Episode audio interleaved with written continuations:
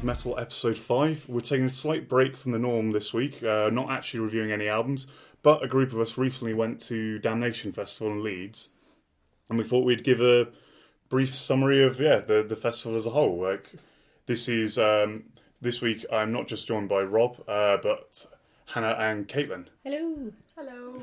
Uh, yeah, so we, we went all went up together, a group of five of us actually, to uh, to this festival. This is a an indoor festival in in Leeds University uh, Students' Union, split across four stages. It's probably like the UK's like premier extreme metal indoor festival. Uh, It's it's niche market in itself. There, uh, kind of goes from genres of black metal, death metal, grindcore, doom, and a few other odd bits in between split into four stages, 27 bands, I think, in total over the course of the day. And this is like, this festival's been around for a while now. It's been going since 2005. Um, this year, it's showing it's as popular as ever.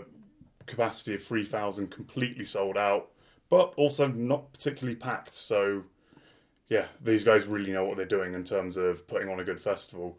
We uh, the thing the proceedings of the day kicked off around one o'clock, but uh, by the time we got our bearings and so on, we had actually already missed the first three bands of the day, so we won't be giving any reviews of their stuff. So I think the first band everyone managed to catch of the day was uh, Conjure on the Eyesore merch stage. Uh, Rob, do you want to give a quick summary of these guys? Yeah, so uh, Conjurer 1 I'd listened to a little bit before. They've got one EP out called I, which is about 24 minutes long. It's on YouTube. It's really worth checking out. And I was really impressed with Conjurer, actually. There were, I can't really fully describe the genre, which I think is a good thing. There were elements of doom, elements of sludge. I think they describe themselves as post-sludge. I don't really know what that means. but had a lot of different elements in there. Had some black metal stuff as well as death metal. Uh, and I really, really enjoyed it. I was really impressed. Um, they had a wide variety of vocals. I think all of them except the drummer did vocals at some point. Um, And the drummer might have done some vocals, we just couldn't see him because yeah. he was way, way at the back. but yeah, they, they had bits which reminded me of Ahab or Bell Witch, sort of funeral doom. The song Frail in particular really reminded me of that. But then at the end, it went into this crazy black metal bit of a blast beat, which I really, really liked.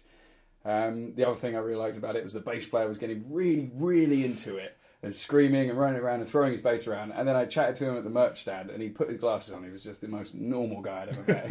it was really nice. So they were great. It's like they're real people, Rob. Yeah. Mm, mm. and it's always difficult being like a really early band on at this kind of one Mm. day festival. So, because I mean, like they had the drapes down, but mostly it was still kind of full of natural sunlight crowding in onto the metal people who were all kind of going, "Why is this happening?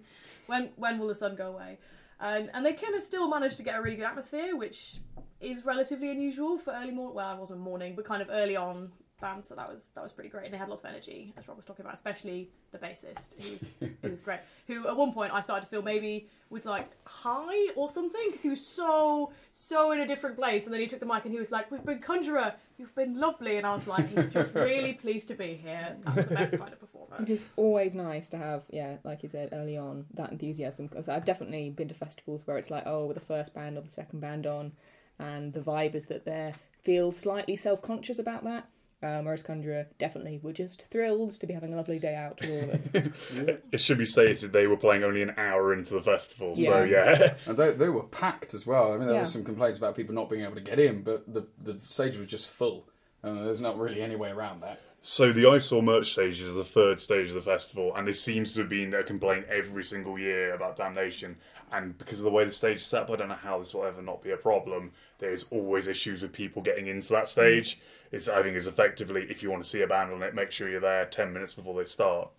Um, yeah, so Conjure, Conjure, sorry, I keep wanting to call them Conjurer, uh, a Midlands-based band as well, who I think are on like their first album. Yeah, so I had a chat to the bass player. I've done their EP, and he said, I believe it was about seven eighths of the way done through their next album, um, which I'm really looking forward to picking up. I picked the EP up off him, and it's really good. I really liked it. Yeah, I've been listening to it on YouTube, but after having seen them, and actually, I kind of, yeah, I feel the the vocal, the recordings, the vocals was really really nice on the EP, but actually live, um, I felt some of them were a little bit ropey. I don't know whether you found that.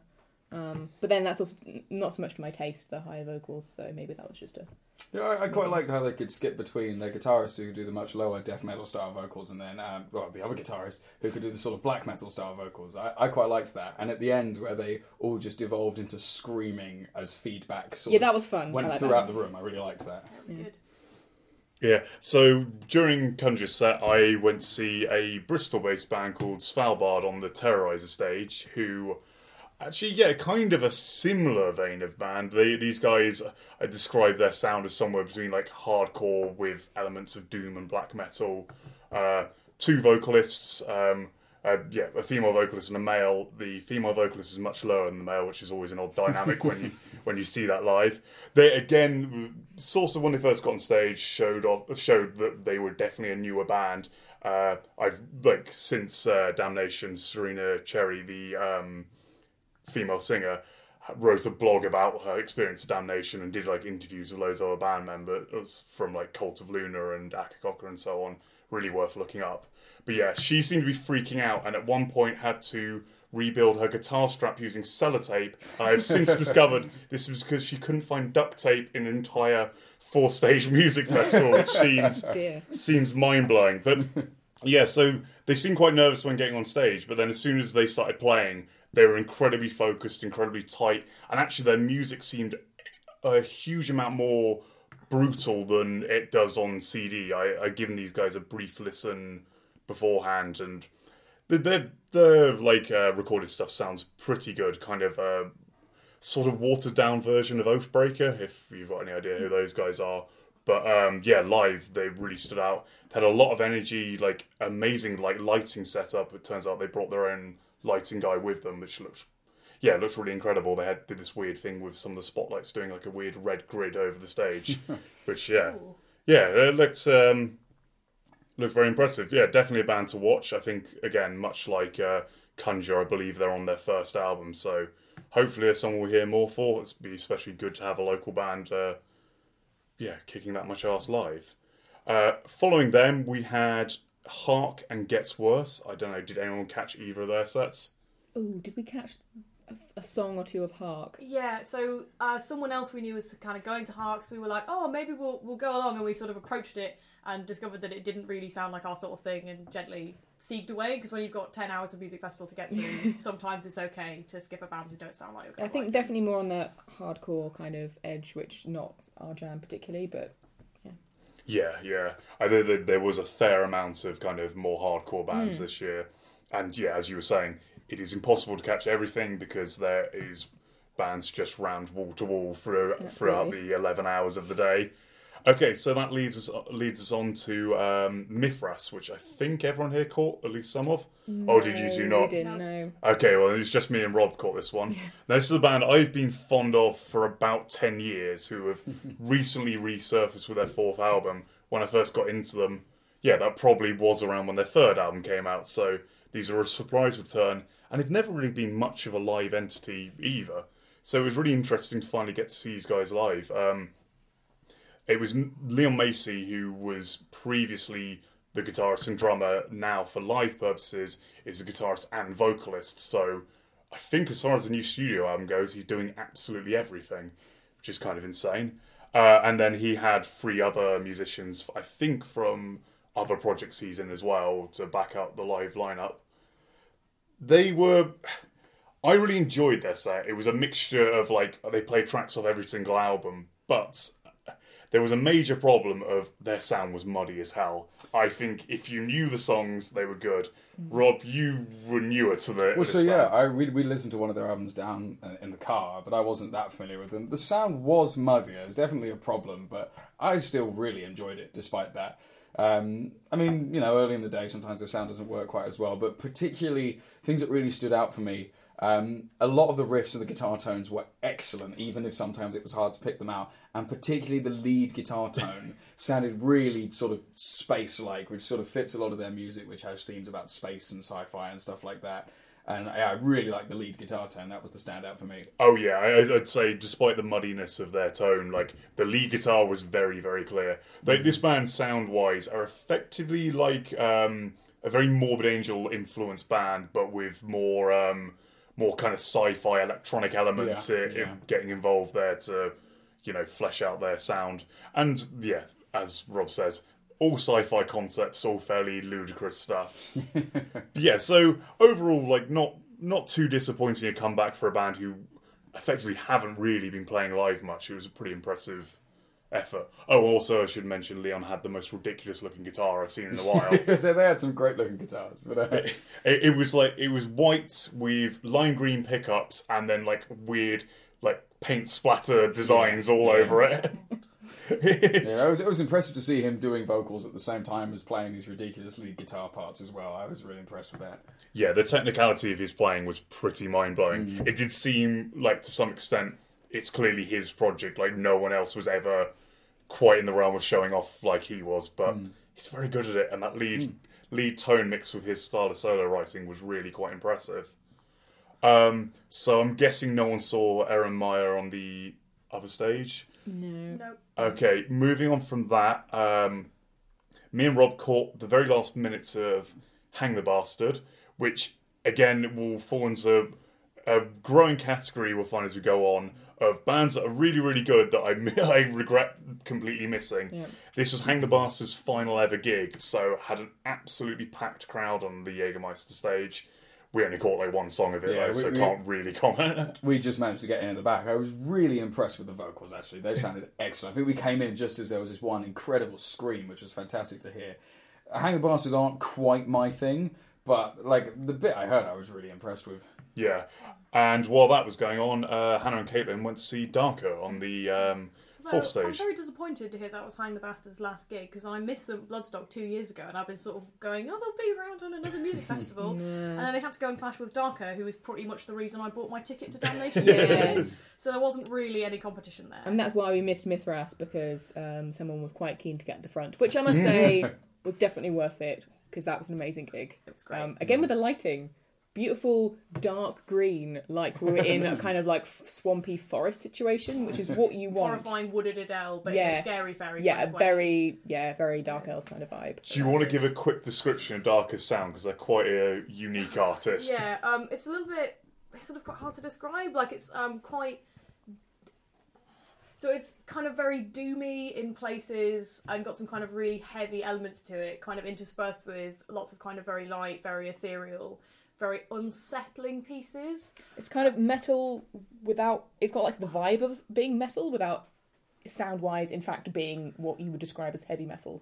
Um, yeah, they play a lot of acoustic sets with no drummer. Yeah. And in this one, they had the drummer who optimistically took his shirt off as though he was going to get hot, and then I Yeah. hit drums like Yeah. twice. I and mean, otherwise just sat there. I mean, he did a very vibe. good job when he. Yeah, no, twice, he's but, great, um, and it says in the program he's the former drummer of My Dying Bride. So Oh really? Oh, presumably okay. getting to choose his own gigs now, Yeah. um, which, which was great. Uh, and otherwise, it's just her, and she plays the guitar and does the vocals, and her husband, who is the bass player, uh, who also does a lot of quite interesting stuff with the bass. So there was quite a lot of kind of playing with a violin bow, Mm. on which I'm, I'm sure is a thing in that kind of extreme metal, but I've never actually seen before. Which No, Yeah, I think was- that's pretty uncommon. yeah, no, and there's quite a lot of they use quite a lot of kind of like that to make just sort of noise, Super ambient. v- very Yeah. ambient. Um, Yeah, um, they had a little bit of technical difficulty sort of towards the end of their set, which is a bit of a shame. There was quite horrible feedback Oh no. that kind of got right through my earplugs, which was, was very impressive. It was ambient, and then there's oh no, this Yeah. is all just this is too much. Yeah, um, but overall, really, like, really incredible. Like, packed out the fourth stage, uh, which was really good. And also, just kind of amazing to hear someone with such a kind of beautiful voice live because she was like right there, like two meters away. And I've done a lot of choirs and stuff, but I'm still always really surprised when people are able to produce that just with with their body. Like, I always sort of assume on CD that someone's had a play with it, even though I know that that's not ca- not the case. But it was just really, really amazing. Really glad I missed Mithras to stand on the barrier for it. No regrets. Uh, Yeah. So, so they, they were on the fourth stage, which is the tiny little stage which you have to follow the sort of labyrinth passageway nightmare to down get to. to. sort of get into. They had some really great bands on there, actually. Yeah, Yeah, it was definitely. So she played quite a lot of stuff from her new album, which is Realms, which came out this year. Uh, but there are a couple of tracks uh, from the Kingdom Field, which is her like really popular EP, which I think was only two years ago, and that's sort of all she's done. Hmm. So she's really kind of making a name for herself. Uh, the track that particularly sticks out for me is Moths, which I would like strongly encourage people to go immediately to YouTube and watch the video of because it is brilliant. also notable the track Foregone, um, which I was reading up about it, and apparently is about the Hebden Bridge floods um, Christmas last year, because she is in fact a Yorkshire local, as is Caitlin. So Yeah. In fact, when I bought representing my there. Darkher patch, it was around Christmas last year, and it had been a couple of weeks, and they'd been like, "Oh, you know, we're going to ship it to you." And then it hadn't happened, and so I kind of emailed what I thought was just like the support for the online shop, being like, "Oh, what's going on here?" And like Jayn Wissenberg emailed me back, being like, "I'm so sorry, we've had flooding in Hebden Bridge. And I was like, "Oh. Please take as long as you want to send me my patch. It's definitely low priority now." Yeah, I really like that um, her lyrics and it kind of fits beautifully with music. It's all super kind of about like forces of nature and kind of you know a, lots of stuff about death and nature and I mean some spirituality stuff. We're getting into kind of a weird hippy dippy place, but everything's Sort super dark. thematically kind of about the horror of nature in the way that like Ahab are about the horror of nature, but Ahab are obviously predominantly about the sea. Yeah, And uh, Dark are obviously predominantly about like the extreme horror of the English woodland. yeah. Amazing concept. Cool. So following that, um, we had Venom Prison, who were quite a popular band of the day. They seem to have a lot of fans around. Like, possibly it's just because they had amazing merch, but I saw a lot of their t-shirts about. So these are a new Welsh death metal slash hardcore band. I don't know. Did anyone actually manage to catch any of them? Because they are my biggest disappointment for having missed the festival, Yeah. having listened to them since. I that was definitely we were taking a break um, before Bossks. I think I was like, no, I have to have a break now. But I'm so bummed that I can half hear what sounds like a really awesome band. So Okay, yeah. So we had other friends at the festival did manage to catch them. We hear very good things about their live shows, yeah, so definitely need to check those guys out. definitely one to listen to. But that meant the reason we skipped them was well, me and Rob, so we could get right to the front for Oceans of Slumber opening up on the Jägermeister stage. So Oceans of Slumber, I think the first band of the day who aren't from the UK, um, and also the first band we ever covered on this podcast. And if you go back to that episode, you can hear us absolutely obsessing over them. Um, And if anything, this has made that worse. definitely made that worse. Yes, so um, yeah, due to a fire alarm situation, the crowd on the Jägermeister stage was actually really small, and we couldn't work out why because we had no idea what had happened. I think people started filtering through later later in the set, but um, yeah, Rob, do you want to take a quick summary of Ocean of Slumber's sound and then their set? Yeah, so uh, Oceans of Slumber were the highlight of the festival for me. I thought their set was absolutely incredible. Uh, it's one of the best things I think I've ever seen. Um, so they played uh, almost everything off the most recent album Winter, which we covered, bar the song Turpentine. So they had really heavy bits with songs like Apologue, and then they had more mellow bits with songs like Winter, and they did their Moody Blues cover, Nights in White Satin, which was awesome. But but the, the best bit I think is they managed to finish with This Road, which is the closing track of the album Winter, uh, where their drummer Dobber moved on to playing uh, piano as well because he's a very talented man. Um, one of their guitarists switched to drums for the beginning of the song, which I found really exciting because you know what they're going to play then.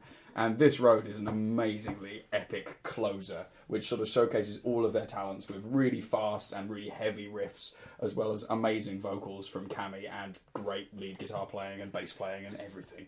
Yeah, they made use of that mysterious keyboard that was set up for the entire set, and no one was standing behind until the very start of the very last song. so yeah, as Rob said, they played like barring the silly, like the smaller kind of not silly, they're brilliant, but the the smaller interludes I don't think would have worked live. Pretty much played um, uh, Winter in its entirety, and basically in order as well. Actually, Not, not to- far off, yeah. now I come to think of it. Um, yeah, the the real takeaway I know noticed live. This so they're kind of sort of progressive doom infused with elements of jazz and ambient music, and then even some weird bits of country and so on. Yeah. Quite a lot of blues in there. I Yeah. Yeah, yeah, definitely as well. Um, yeah, and fronted by their incredible vocalist Cammie Gilbert, which, yeah, seeing live, her and the drummer Dobber were uh, just incredible forces to see live because his drumming made it sound so much heavier than the studio album ever sounded. It was like mixed very loud for the live kind of setting, and Yeah, as, as as winter kicked in, the heaviness of it you just don't feel on record, and that was incredible to see. yeah, it was quite an impressive display. Like him going from the more like gentle jazzy elements of his playing and then into the full on blast beats, which on the album you can't tell as much, but live definitely seemed reminiscent of his grind act uh, Insect Warfare. Yeah, you yeah. could really see the influence of of that project. And yeah, just as an act, they were so tight on this extremely complex and varied music. Mm. Like they were able to go for a huge dynamic range, like more so than pretty much any other band we saw I playing. think so. And, and vocals from uh, both guitarists and the bass player as well, which were equal, well, not quite as good as Cammie's because Cammie has an amazing range, but were were good enough to front bands themselves, really. Yeah, they're like uh, incredible selection. Yeah, the rare you see four mics on stage for Mm. like incredible varied range of screamers and a really brilliant singer. Yeah. Who actually like brilliant, but doesn't really show off in higher register that much. She's quite a mid-range singer, but just does a hell of a lot of that.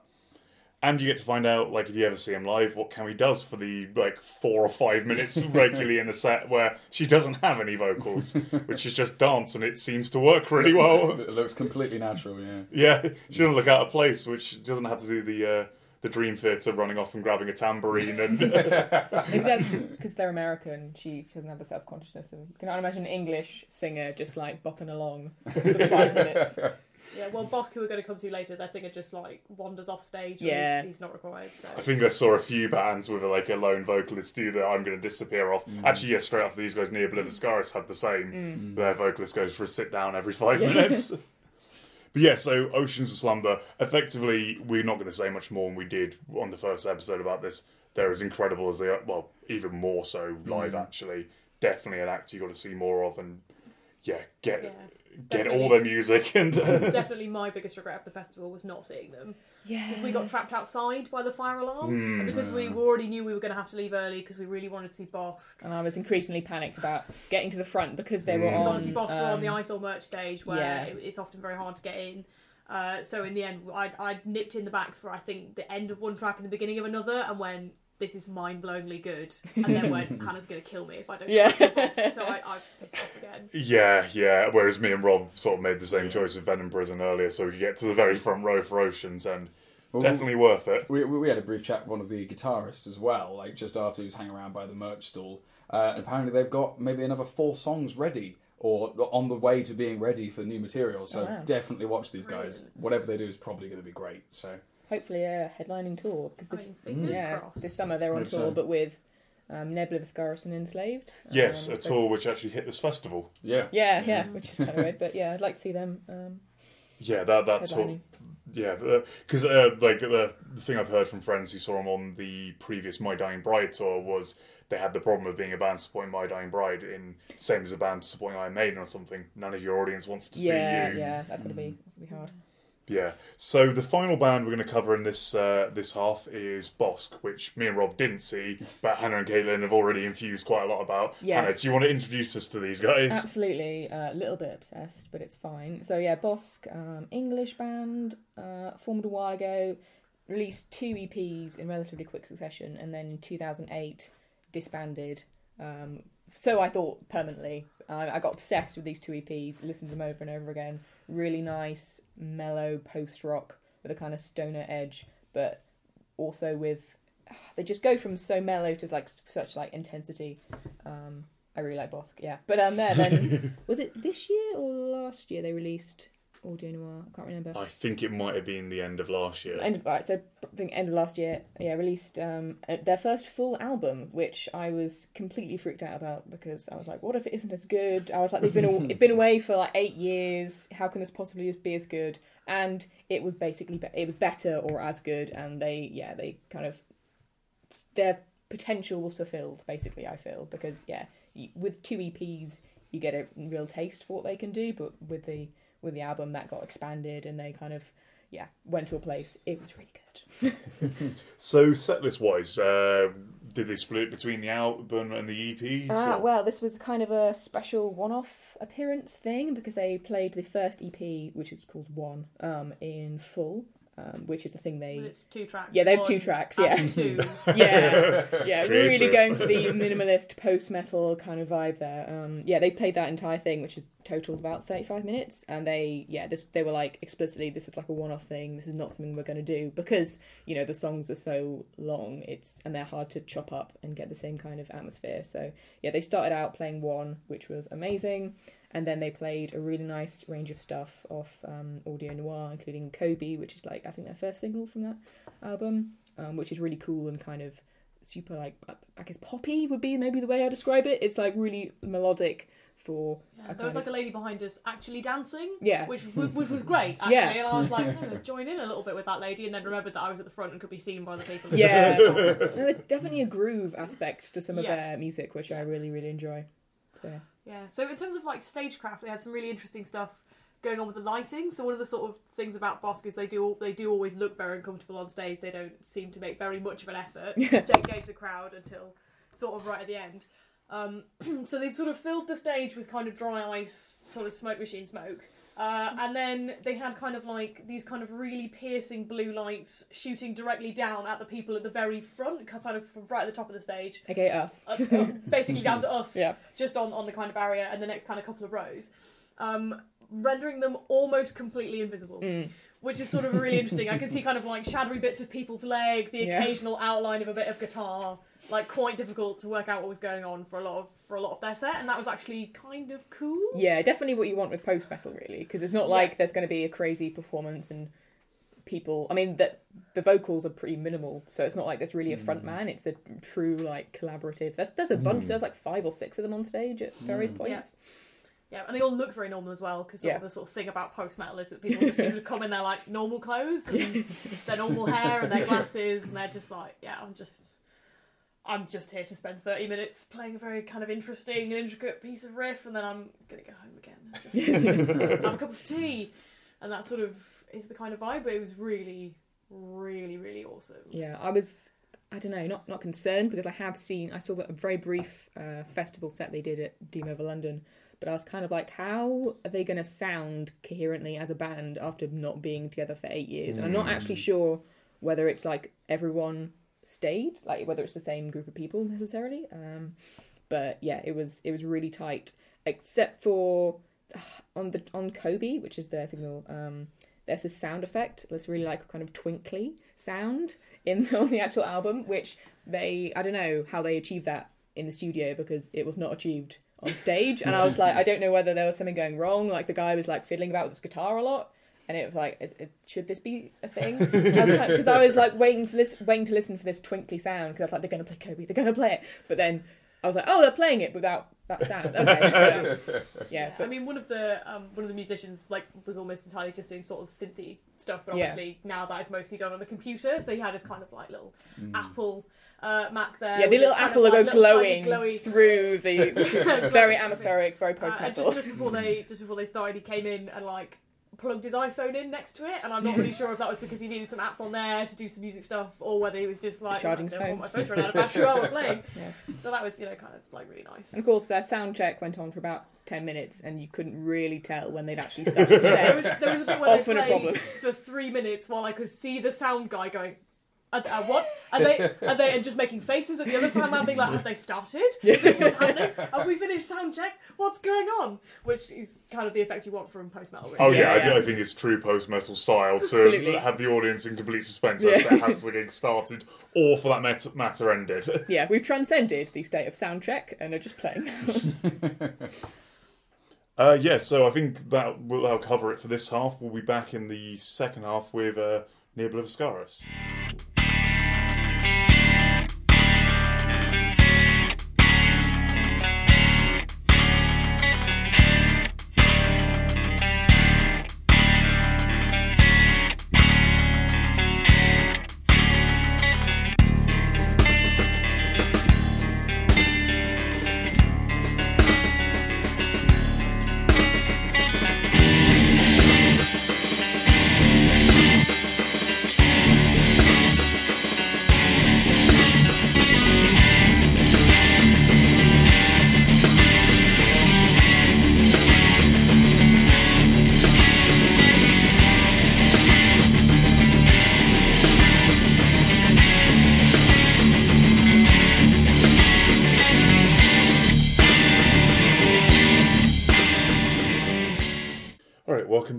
So the uh, the second second half of the day, effectively, this is continuing straight on from Oceans of Slumber set, and um, one of the most disappointing clashes of the festival, I'd say.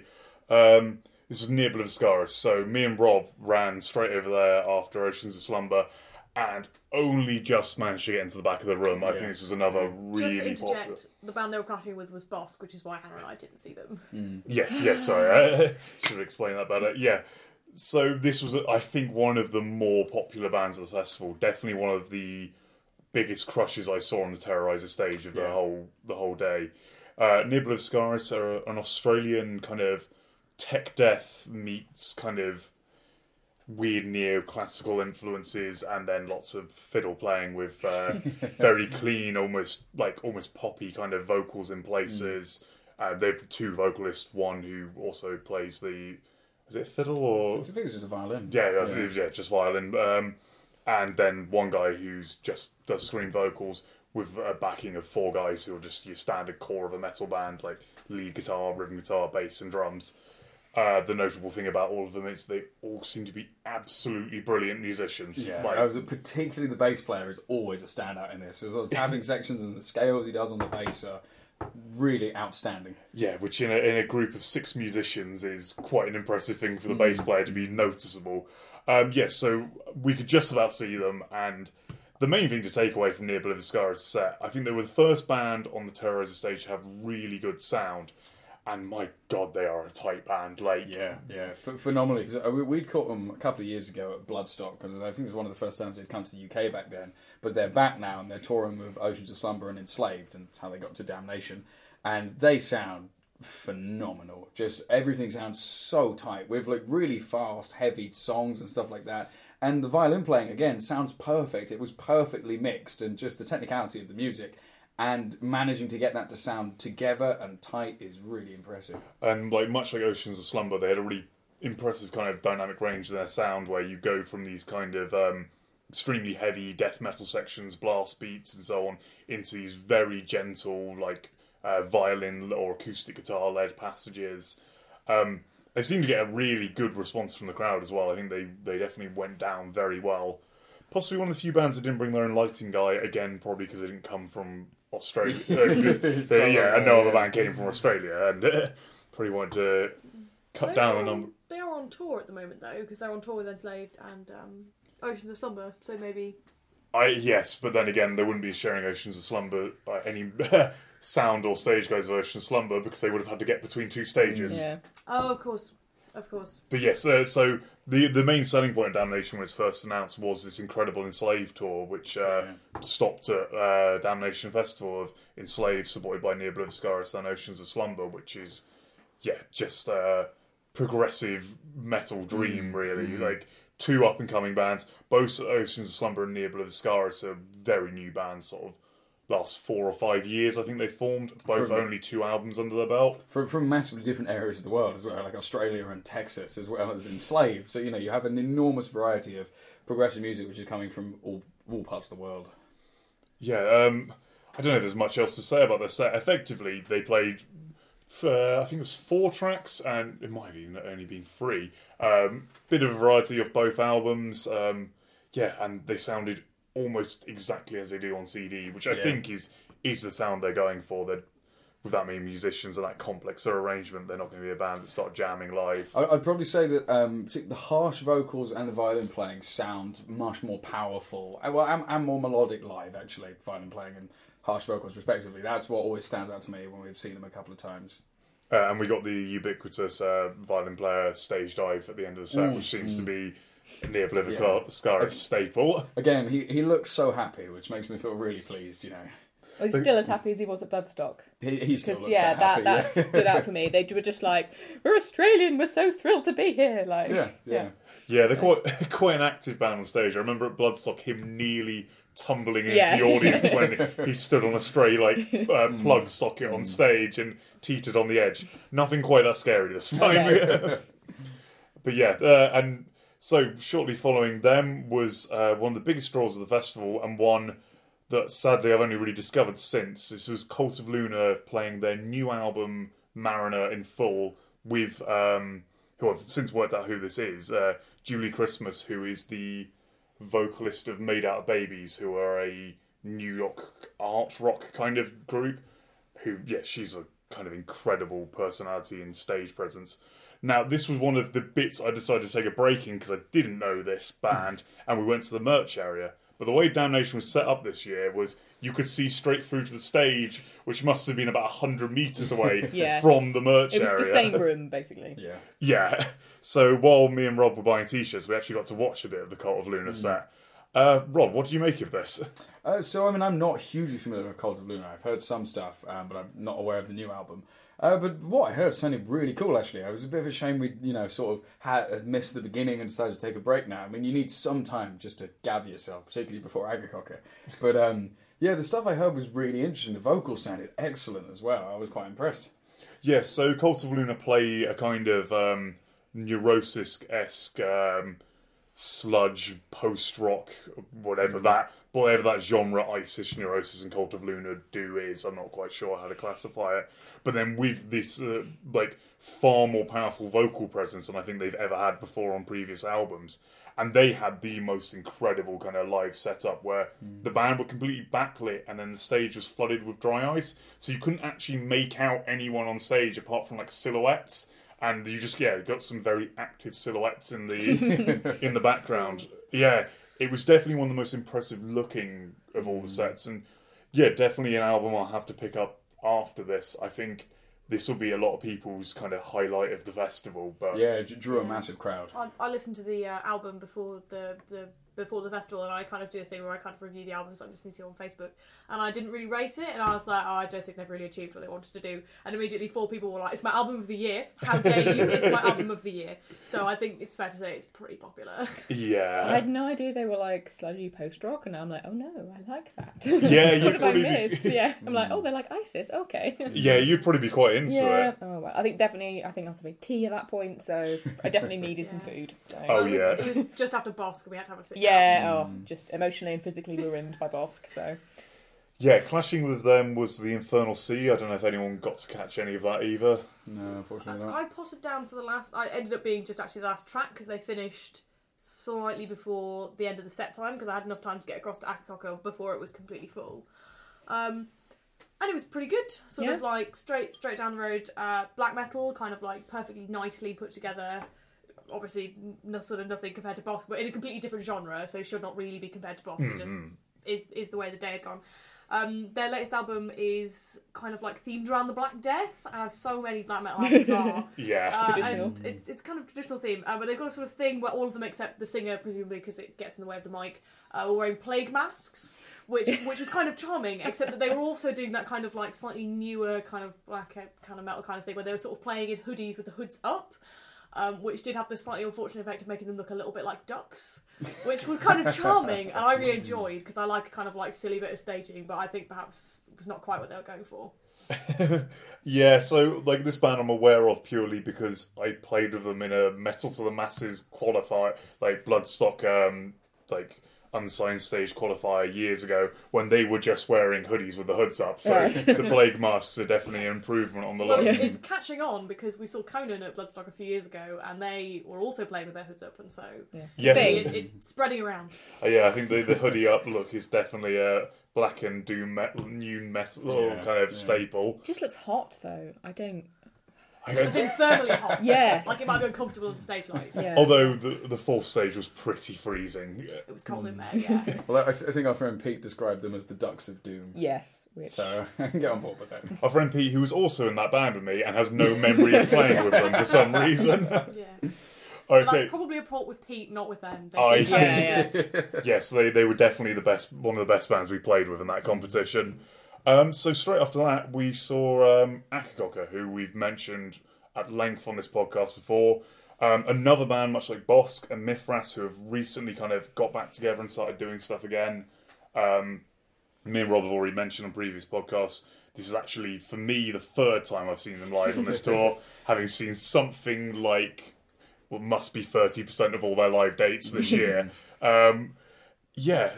Uh, Rob, do you want to give a quick summary of your feelings on this one? Yeah, so, so it's the second time I've seen Akercocke on this tour as well, and it's slightly unfortunate because had I not seen them in Bristol really recently, they'd have been one of the biggest draws to this. Um, as it was, they were f- still phenomenal. I think particularly the sound here was great. In particular, uh, David's drum sounds were really, really good. We were put to one side a little bit. So whenever Jason started a guitar solo, we heard it really loud, and then it sort of normalized a little bit. And all of Paul's solos were inaudible because Yeah, of that. yeah. But I think that's the virtue of any live gig. If you can't be in the Mm. middle, you're going to lose a bit of the sound. So yeah, it, um, very much in the vein of their their previous gigs. This was Akercocke doing their usual progressive black and death metal thing, playing a bit. I think they played a track of every single album. Yeah, I, th- I think Yes, they did, yes, yeah. they did. Um, yeah, so Hannah, like you haven't seen him as of yet. What did you reckon to this? Um, I was I enjoyed it a lot more than I thought I would. I'm kind of semi familiar with Akercocke. I think mostly just because of like osmosis, like being around, particularly my brother who was obsessed um, Hmm. as a teenager, and then you guys. Um, I'm like mildly familiar with Choronzon. Is that one? There? yeah, yeah, their Choronzon. third album. Um, yeah, and like a few tracks of that, I'm like, yeah, really, really enjoy this. So I was kind of like, mm, I don't know how I feel about them sometimes. So I was like, I'll go along. It'll be a fun gig, and yeah, it, like genuinely blew me away. I think mostly because like the vibe they were presented because of the they being reformed and suddenly coming out and touring again. They were just so pleased, mm. and you just seemed genuinely like surprised, like slash grateful that everyone had come out to see them, mm. and they were just mm. having a great time. And that was kind of I feel that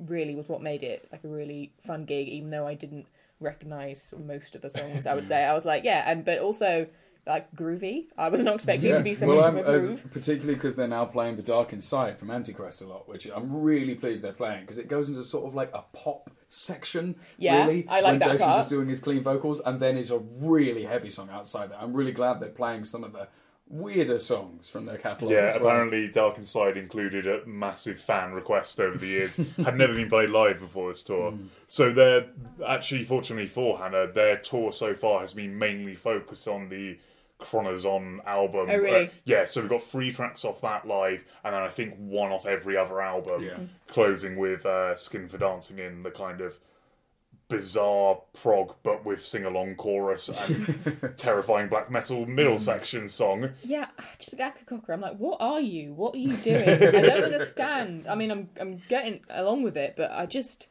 yeah, gently baffling. I would. I'm baffled by them. Well, I'm particularly doing a lot of songs off Choronzon and um, Dark Inside as well. They had Sam from Voices who was playing uh, keyboards with them. Yeah. Who, who knew every single word Oh, to he was every so song. into I could it. tell. I He loved was that. I just watched him and for that most was of great. it. Yeah, Yeah. I really loved that. Also, I was like, but I know that dude. I've seen voices a couple of times. Like, what are you doing here? Oh, you're so in this I, band too. I found that very weird as well because I, I, I listened to I think one Akercocke album. I think I listened to Antichrist uh, before the festival, and it ended up sort of not really being my thing. But because we were over that side of the stage and standing in front of him, and he, I remember him very distinctively from Voices because he so didn't look like a metal guy. exactly. He very just looked like quite guy. a normal Yeah. man, uh, which with the rest of the band was very weird. and uh, I just remember kind of looking at him and being like, "But I like this band, and I know because I recognise that person." I kept having to go, "No, Brain, the band that you really like is Voices, and this is actually quite different, even if it has some of the same people in it." Yeah, uh, Which is quite particularly eagle-eyed uh, uh, people would have noticed there was actually three members of Voices present Yes, for no, I noticed. Oh, that. really? Yep. Yeah. Yeah, uh, so we had David Gray drums for both, and uh, Voices bass player doing the sound. Yeah. Oh, really? yeah, so uh, and yeah, Akercocke would become a kind of who's who of just like London death metal Mm. because you've also got on bass Nathaniel Underwood of Damon, who are coming back with a new album soon as well. In the scheme of 2016 being the year where bands are, Yeah. we desperately want to reform, actually reform and release new material. The, the, the bass in particular in Akercocke sounded really good live as well. It wasn't quite as loud as when we caught them in Bristol. No, no. That was yeah incredibly loud sounding, and actually still worked really well though. Mm. I think back to what Hannah was saying though, this was the band that I saw the most energetic reaction from the oh, crowd Absolutely, from. This had like I think before that the only band I'd really seen a crazy pit to well it wasn't crazy it was like a kind of minor pit was to Mithras and yeah, yeah. faces the usual difficulties of tech death is quite hard to have mosh pits Mm, too. I imagine Hang the Bastard had a really brutal pit, but I was nowhere near it, so I couldn't Yeah. tell. But they- they had a huge number of crowd surfers in Akercocke as well, who Mm. all had to push their way past us once they were escorted out by security. Yeah, we didn't exactly uh, choose the best spot in the Yeah. crowd for this one. but yeah, we, we didn't quite, as much as they're glad to be back here, we didn't quite have the thing at Bloodstock where a chant of welcome back started spontaneously Oh, no. during the middle of the set. but yeah, um, I, this is the end of their kind of comeback tour, so I think uh, they're now going to studio to record their new album and then hopefully it'll probably be a world tour and yeah. Well, the the new album sounds really promising. They've released um, Inner Sanctum. Well, not released, but it was on the radio, uh, so that sounds really good. And they played "Disappear" here. They also played it in Bristol, uh, and that sounds great. So I'm really looking forward to what they do next. Yeah, I completely forgot. Yeah, they played a track off the uh, upcoming album. which I really liked. So Yeah, it's yeah. encouraging. Yeah, definitely very promising. Uh, I think very much in the vein of the Words album, but taken to a bit more of a progressive place. yeah, definitely.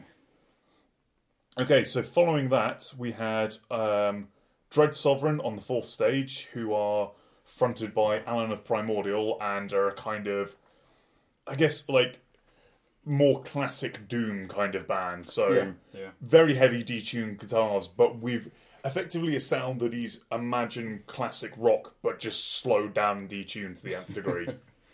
That yeah, that I was I've been struggling to Mm. define what they sounded like, but that is what they sound like. Great, that's good to know. Yeah, and if you know anything about Primordial, they're very like they have Alan's trademark vocals. He doesn't change them up much for this. It, very much in the vein of later Primordial, kind of that sort of clean singing he does. I don't know quite Yeah, what you call yeah. that style. But it was amazingly powerful to see live. He can fill the room completely with his voice. It was really, really cool to see him because I haven't caught Primordial before actually, and yeah, he sounded great. So I saw Primordial at the last Damnation we went to, and I it took me a little while to work out that it was the same guy because obviously he wasn't wearing all of his Primordial stage makeup, etc. Um, and that actually kind of made for a really different effect. Even though I was quite like these vocals are very similar, it Yeah, yeah. makes for a really really different effect when you're not looking at somebody covered in kind of I think it's meant to look like bark. Is that It was much less look like? sinister. I mean, much less Yeah. sinister. um, but still, still really good. I was there for quite a lot of um, Dread Sovereign sound check, uh, and they there was a sort of there's a sort of thing at Damnation where whoever does the music for Leeds University Union doesn't really have very much metal that they can put on. so there's quite a lot of kind of weird stuff in there, including fantastically "Girls Just Want to Have Fun," which came on the playlist while they was. Which came on the playlist while they were sound checking. Uh, so he just like sang along for a couple of beats, just being like, "Well, I mean, I've enjoyed myself. Why not?" So that was kind of charming, and obviously meant that I instantly was like, "He's the basically the best man at the festival after Yeah. Contra bassist. He's obviously lovely." yeah. So that that was really nice. Yeah, so Caitlin, I think, was the only one who caught the entirety of Dread Sovereign set. Yep. Uh, so I haven't listened to any of their stuff, so I can't tell you if it's what album it's from or anything. Um, but like overall, pretty good. Uh, they might have been having some sound difficulties. Uh, it was a lot quieter, so they were on the fourth stage, and it was a lot quieter than the other stuff had been. Like even Darkher, who we were sort of expecting to be quite mellow, was like oppressively loud in places. Whereas this, I was like, I could take my earplugs out, and I actually wouldn't notice. So that was sort of interesting. And a couple of people around me were kind of yelling, "Turn it up!" But it was kind of that that part of the night where people yell that anyway. So Yeah, well, I mean, we're up to about uh, nine o'clock by now, so Yeah. if people were drinking, they were pretty drunk by now. Yeah, um, but overall good. Like some kind of uh, very kind of doomy, as you were saying, kind of like uh, sort of reasonable. I, I mean, can you have middle of the road doom? Oh yeah, well and truly, you know, I- like um, I'd say like imagine a band like uh, Reverend Bizarre or Candlemass, but just with less of the cleaner elements and more of just more distortion on that Yeah, kind of sound. Like those kind of riffs still though. yeah, yeah, and then sort of thematically, they've got a lot of the kind of like anti-Christian uh, stuff that you you get in a lot of sort of uh, I guess kind of Northern European, especially black metal. Um, but what was kind of interesting about it was that it was kind of because they're so they're an Irish band, or at least they're, quite a lot of them are Irish, if not all of them. Yeah, I'm not sure who the other two guys in the band are. I think one of the other ones is also from Primordial. No, their old drummer was Primordial's drummer. Um, Oh, He's since been yeah, he's since been Okay, replaced. well, I, either way, the, certainly lyrically, the themes are very kind of much about uh, sort of Irish paganism and Irish Christianity, which actually has a very different narrative to Mm, it than kind of your sort of classic kind of conversions of Norway, conversions of Sweden, uh, which is a kind of like massive history nerd.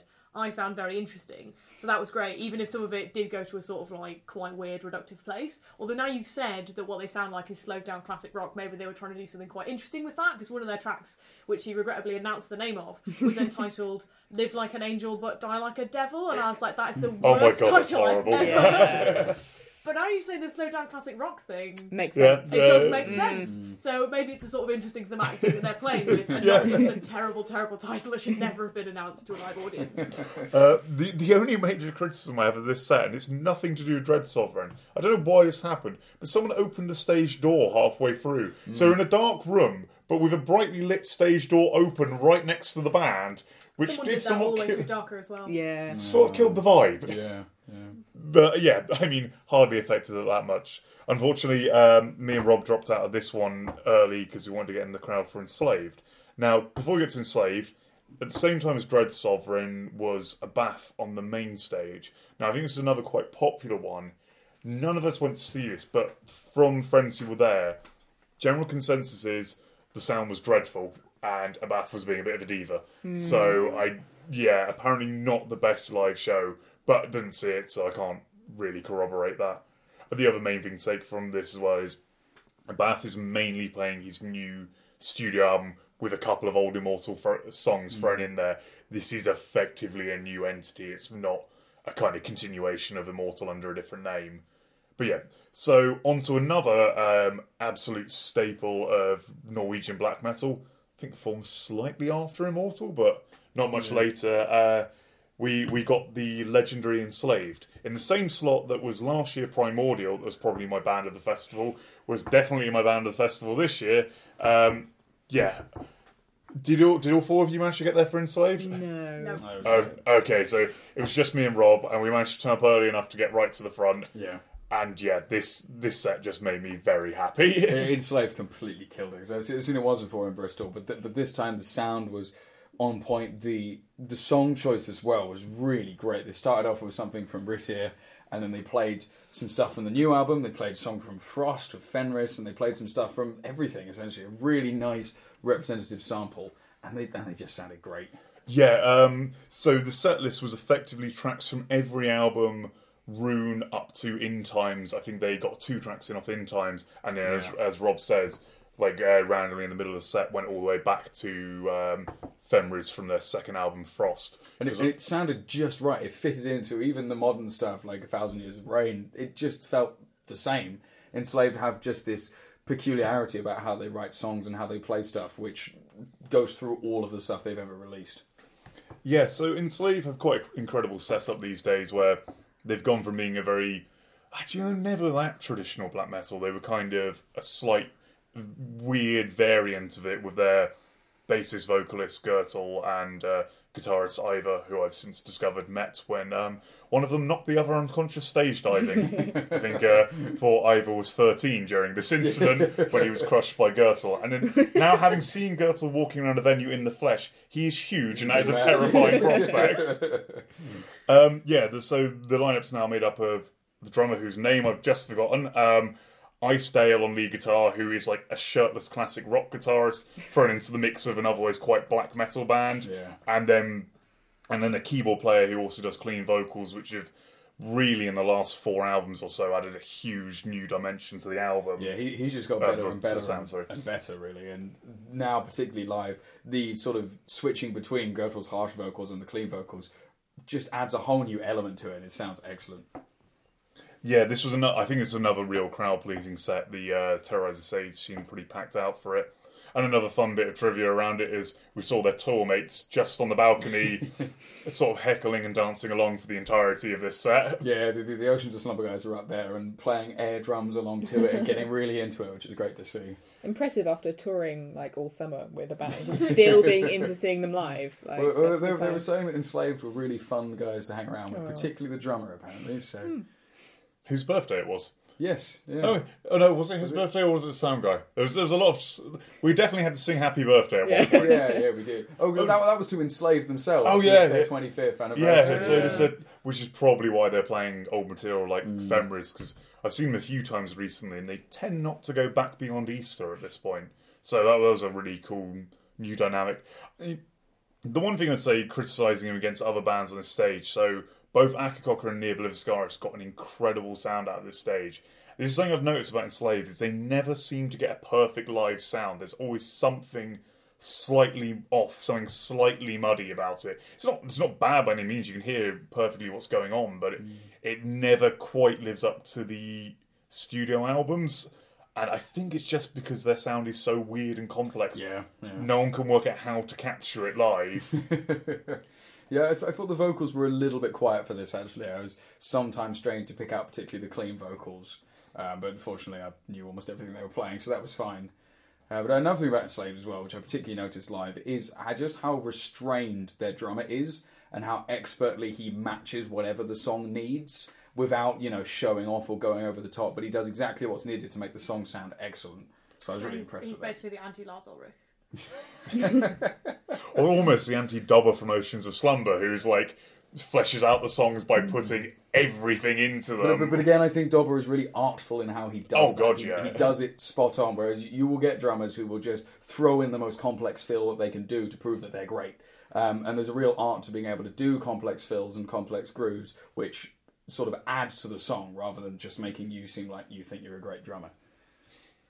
Yeah, and uh, as I say, we we got Icedale with his shirt off for the entire set, so you got to see some impressive pec muscles. If Yep. uh, Yeah. nothing else was appealing about the set, and he did, did some. You know, they played Ground, which has one of the best, uh, one of the best guitar solos of all time, I think, on it. Which just sounds like a Pink Floyd classic rock solo, just put in the middle of this weird progressive black metal stuff. yeah, as much as it doesn't really make sense, I would say the modern enslaved sound is somewhere between black metal and Pink Floyd. Yeah, I, I yeah. don't know quite how they've managed to make that mix, but, but but they have somehow that's that's coming together as a sound. But yeah, I think definitely a highlight festival for me, and a few other people who who came along this year have said the same about them. So their set closed out at ten thirty, and we got into the final band of the festival, which was uh, the Mighty Doom Lords Electric Wizard. And this is yeah probably the most known band of the festival, and definitely a good choice to close it. I don't know. I think a lot of people might have been too sleepy for it this time though. Uh, some of us actually fell asleep looking at Caitlin here. Uh, I've got form. I've fallen asleep on a Godspeed You gig before now. Yeah. I'll fall asleep. look, I mean, things. it's very sleepy music, so it's not that surprising. Yeah. But yeah, so Electric Wizard um, set up on the main Jägermeister stage. They had like um, kind of projected backdrop of like I would say like kind of '60s horror flicks mixed in with like very '60s looking visual effects played over the four of them. Um, I thought actually the backing video was really good. And Yeah. I've seen a few bands with backing videos, and they're pretty much always terrible. Honorable mention Yeah. to Godspeed You Black Emperor, who had a great one. But I would say this is this is one of the most effective uses, and given that they're not a particularly like oh we could just do some kind of weird stuff, like it was very different but really fitting. They, they had a fair amount of topless women on it. as Yeah, that was well, the Yeah, theme. was which is an electric wizard it was thing. very in keeping. It was all very like felt so- sinister and pornographic at the same Yeah. time, Yeah. which is so what it's you not want like really. weird when you're looking at the Akercocke merchandise going, this doesn't seem to fit with the genre. You could look at it and go, yes. Yeah, That's what this is meant to look like, that's fine. sixties boobs. That's what we want from, from doom metal. Yeah. Besides which, I, you know, mostly had my eyes closed, so I didn't worry about it. so uh, Rob probably saw the most of this set because uh, the rest of us had to leave slightly before the end of it. Yeah, so, so we came in. I, I can't remember, they were playing something off Witchcult Today when we came in, and they finished off with Funeralopolis, which was was definitely the highlight of what they played. Or, as you know, we came in at the Satanic Rites of Lord Drugula, which has my favourite Electric Wizard riff in it. So I was really pleased to hear that. Um, and yeah, the, the thing with Electric Wizard is they just sound so crushingly heavy live. Uh, they have this amazing, just the right balance of fuzz on the guitars and bass, with a real, real powerhouse to hear. Uh, so I, I was really impressed. They, they Electric Wizard band I've been into for a long time. They weren't the thing I was really looking for here, but I was definitely really pleased to catch them at the end of the day. Yeah, I, I think they were a really good choice of closer for this because they're the kind of band that managed to get everyone to stay right to the end. Like I, I think everyone goes, "Oh, I'll at least check out Electric Wizard at the end," and they got a great sound out of that stage. Their lighting and everything made it look really impressive. Played a nice, varied set and ended on like obvious crowd favorite Funeralopolis. Yeah, it- it- it's great to finish a metal festival with um, something about nuclear warheads and the world is so fucked. Let's end it tonight. So I think that was really fitting.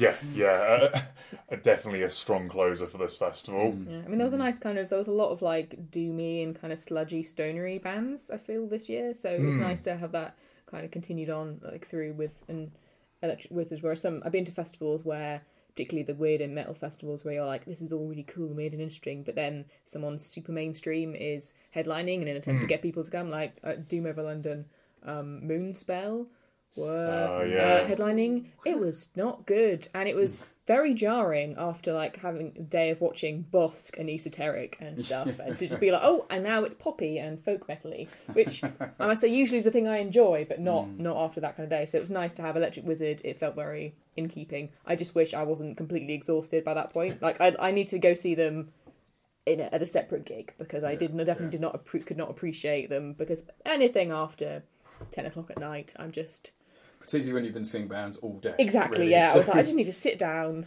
Hmm. Really, Yeah, I have to. I have to admit, like in hindsight, because I I watched bands pretty much the whole way through. That did result in Akercocke's set being a complete blur. I can't really remember Yeah. that well. I've got a few images from it, but yeah, it, I, I think it's this is the effect of a festival like this. They're trying to cram a lot into mm. one day, and there's yeah, you can only catch so much of it. So yeah, first off, we should say apologies to any band we didn't cover. I'm sure there's some absolutely brilliant stuff here going on the quality of stuff we saw. Like effectively, I don't think anyone saw anything they could describe as a bad set. Like No. there wasn't No, much no, no. walking out on stuff, which compare that to like an average year at Bloodstock, you you're gonna leave the you're gonna leave the other stages a couple of times. Yeah, Yeah. yeah. Um, yeah, so I'm sure some brilliant bands like um, I have hats off to Employed to Serve, who have the best name of the festival. oh dear. I also like their merchandise, which was very kind of like owned by the state, which is always, you know, something I find interesting as a person who just like reads a lot of like really middle of the road dystopian fiction. Where I think Venom Prison definitely won on uh, best merch of the Oh, yeah. festival. Yeah. I enjoyed all their sort of like really, really brutal anti-misogyny messages. Like yeah, it was great. a friend of ours bought, uh, I think it was a hoodie of uh, like an old image of a, a rapist having his genitals cut off and being fed them. Yeah, Yeah, well, their yeah. like classic track is perpetrator castration. I think that's what it's called. Okay. like, yeah, that's Yeah. the stuff. Which she like dramatically unveiled to us at breakfast. She the did, yeah. Morning So pleased. she was thrilled. we were thrilled. The other people in the pub were not thrilled. Yeah. So, so for each of you, what would you say was like your real moment of the festival, like band to watch? So I th- so Oceans of Slumber were my favourite band. Definitely check out everything they're doing. The other surprise, the thing that surprised me was Conjurer. Like I, I'm really going to follow them and get check out their EP. It's on YouTube and definitely look for their album that will be coming And, out and you soon. can buy it on Bandcamp. People Mm. can pay money for that album if they are so interested. oh yeah, so how about yourself, Hannah? Um, well, I mean, I, I love Bossk a lot, so I was really excited to see a full set of them, and they were really tight. And Audio Noir was so, yeah, like unexpectedly really, really great. Like being away for eight years and then coming up with that was kind of like, wow, okay. So yeah, I would definitely recommend people getting into that. But my kind of, um, I guess, surprise for maybe was Darkher because I hadn't listened to any of the new album, but it all flowed really well with the EP it all just sounded like this one big, beautiful, ethereal, creepy forest um, kind of vibe. It was great. So yeah, probably Darkher and Bossk for me. How about yourself, Caitlin? Yeah. Um, well, continuing the suggestion that Hannah and I are in fact the same person, even though I would like to say we have very different music tastes outside of this specific festival. Yeah. Uh, my highlights are also Darkher and Bossk. Um, so unlike Hannah, I'd never seen Darkher before because Hannah saw her at um, Doom Over London this year. But um, we kind of like I first kind of came across her when we went to see Ahab in, in London last year, uh, who's being supported by Darkher and Esoteric, and we stupidly were like, "Oh, imagine calling your band Darkher, lol. Let's just skip that support act." And then kind of wandered Yeah. in for the last two bars while I went, "Oh, what the shit is this?" And kind of the following morning, with like a really terrible bangover, I woke up at like six a.m. and I was like, "I'm gonna Google them and find out what that was like," and listen to the EP. And I didn't quite cry. But I might as well have cried at how much I like really wanted to see it. So I was completely, completely thrilled. So I was the reason we didn't go and see Mithras because I was like, I want to be on the barrier, Hannah. Oh, Let be on the barrier. Yeah. So I was kind of standing there right at the front, being like, "This is very creepy of me. I'm really obsessed with this." Especially as we like saw her setting up her merch, and I was like, "I want to go over and be like, I think you're really awesome." And then I was like, but then there's just that awkward pause where they go, "Oh, thanks," and then you just stand there because there's nothing else for you to say. So I didn't, but I wish that I had. So we ended up good. we ended up seeing her like ten times, just Yeah. like in the crowds, Well, she's- crowd and corridors. She and spent quite a long time like hanging out on the kind of corridor down to the mine stage. Just kind of hanging out there, having a chat to someone, and I like must have walked past her five times, being like, "She's the coolest lady in the world." Um, yeah, so yeah. she was amazing. Uh, and then Bossk, just really, really, really good. I really, really like their first al- first album. It's my uh, well, EP. It's my favorite thing they've ever done, and it was just really, really, really fucking awesome. Um, beyond that, was there a band you didn't know before coming, or like had only heard a couple of songs before coming that you thought were really good? Anything you you would look up again afterwards?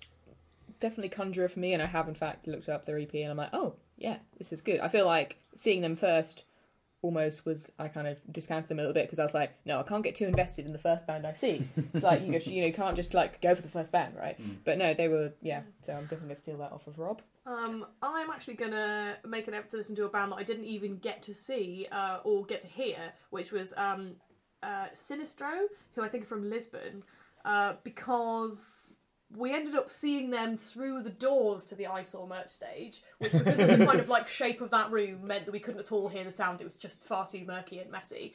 But we could see them, and they looked really, really cool and interesting. Yeah. And I thought, damn, I should have checked them out before the festival, so I'm gonna make a point of listening to them.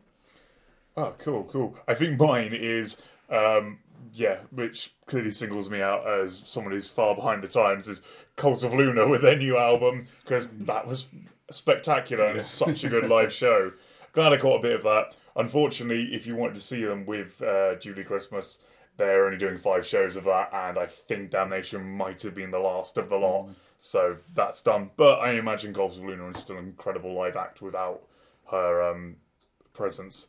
Um, beyond that, Caitlin touched on something I wanted to bring up about the festival. So they they only sell three thousand tickets, so it's a relatively small crowd, and they have twenty seven bands who are all mostly relatively unknown, which means at most points of the day the audience is made up by about five percent members of the band. Yeah. yeah. So so uh, you you regularly bump into people. Like if you want to particularly talk to like say you particularly like the vocalist of Ne Obliviscaris, you could go talk to them quite easily. Yeah, I, th- I, th- I think we both bought some merch from him and had a quick chat, so that was really nice. Yeah, yeah. Um, at one point in the day, I had bought a Mithras t-shirt and walked past Mithras, and Mithras called out to me because I hadn't spotted them. uh, yeah, and, and um, Oceans of Slumbers guitarist uh, we spoke to briefly. Then he asked us if he could come join us to watch Akercocke. yeah, which is, it's, it's really cool. It's a great atmosphere. Yeah, it seems to be because the genres are so tightly woven together, and a lot of the bands are quite small and like involved in definitely a scene to some extent. It, it has a really nice vibe of everyone just hangs out and Definitely. and also like this seems to be the nicer end of metal people. Oh yeah, yeah. There, this was an incredibly well behaved crowd. Like, Yeah. how many of you dealt with the usual festival nonsense of someone pushing through the crowd like really aggressively?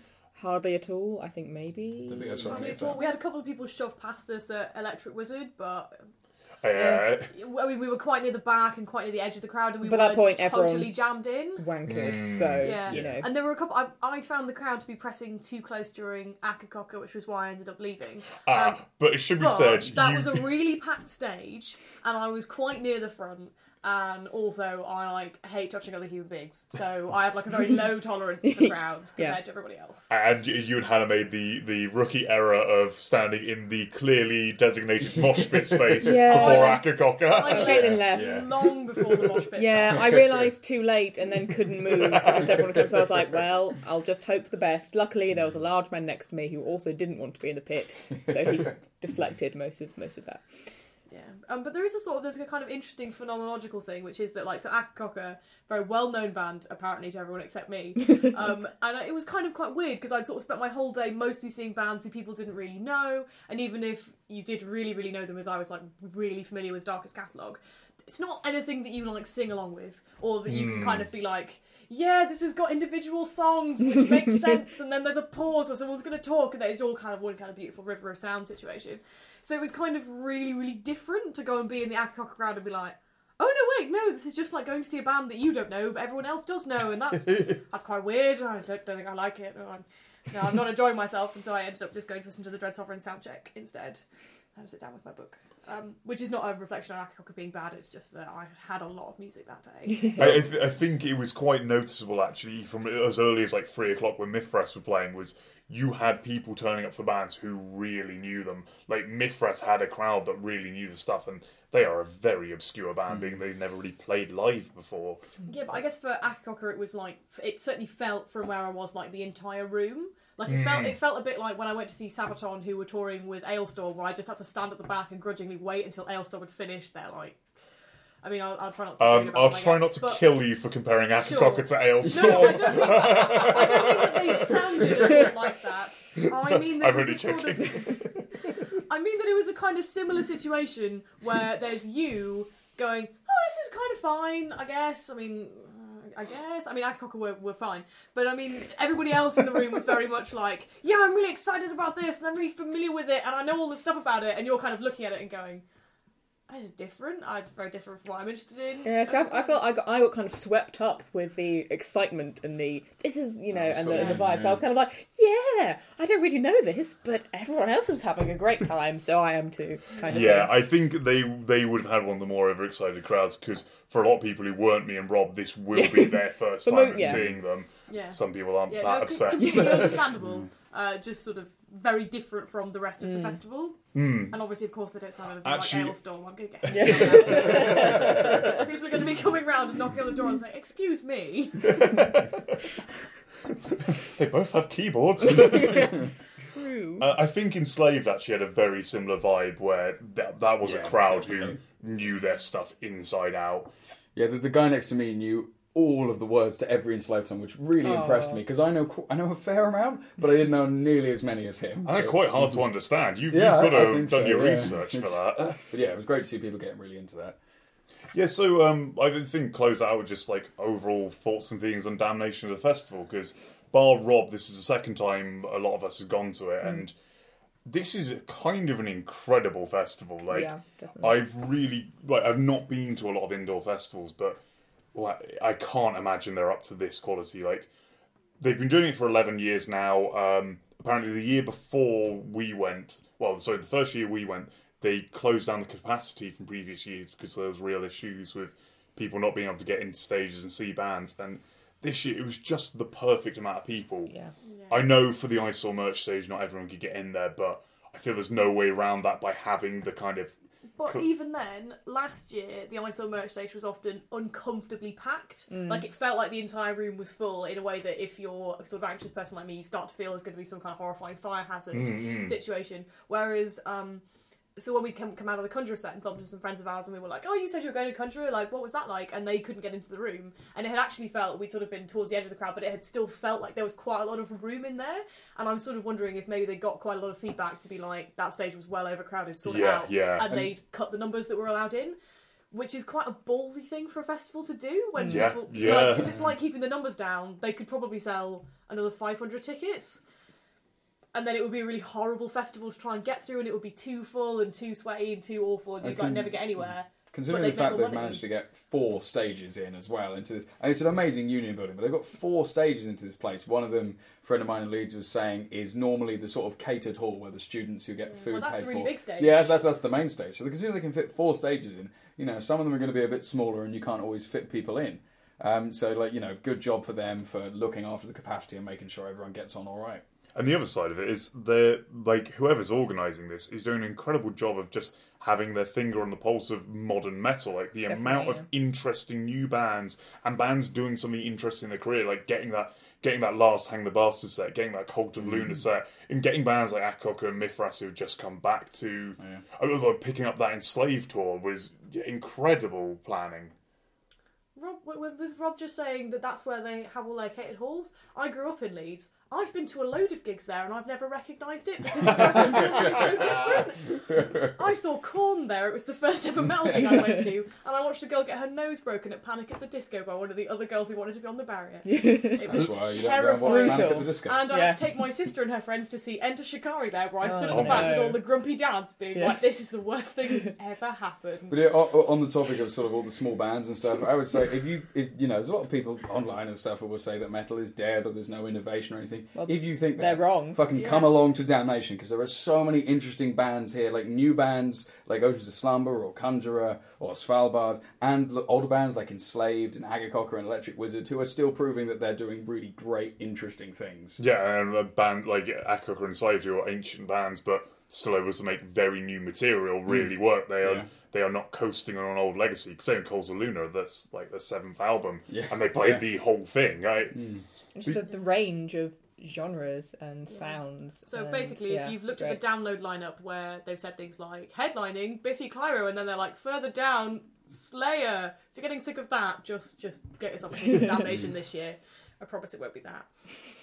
Yeah, so um, I, I think that, that pretty much wraps it up for the festival. Uh, we'd, we'd like to know like any of your thoughts if you actually made it to the festival, or if you think there was a band there that we really should have seen that we completely missed and probably by that token haven't actually heard of at the moment. Um, get in touch with us at philsbreakfastmetal at gmail.com. That's all one word. And uh, just leaves me to thank Hannah and Caitlin for uh, coming along and helping out with this one. anytime. We'll yeah definitely have you back for proper sets at some point where Absolutely. you can share your your actual like full taste in music. But yeah, cool. Thanks a lot. Awesome.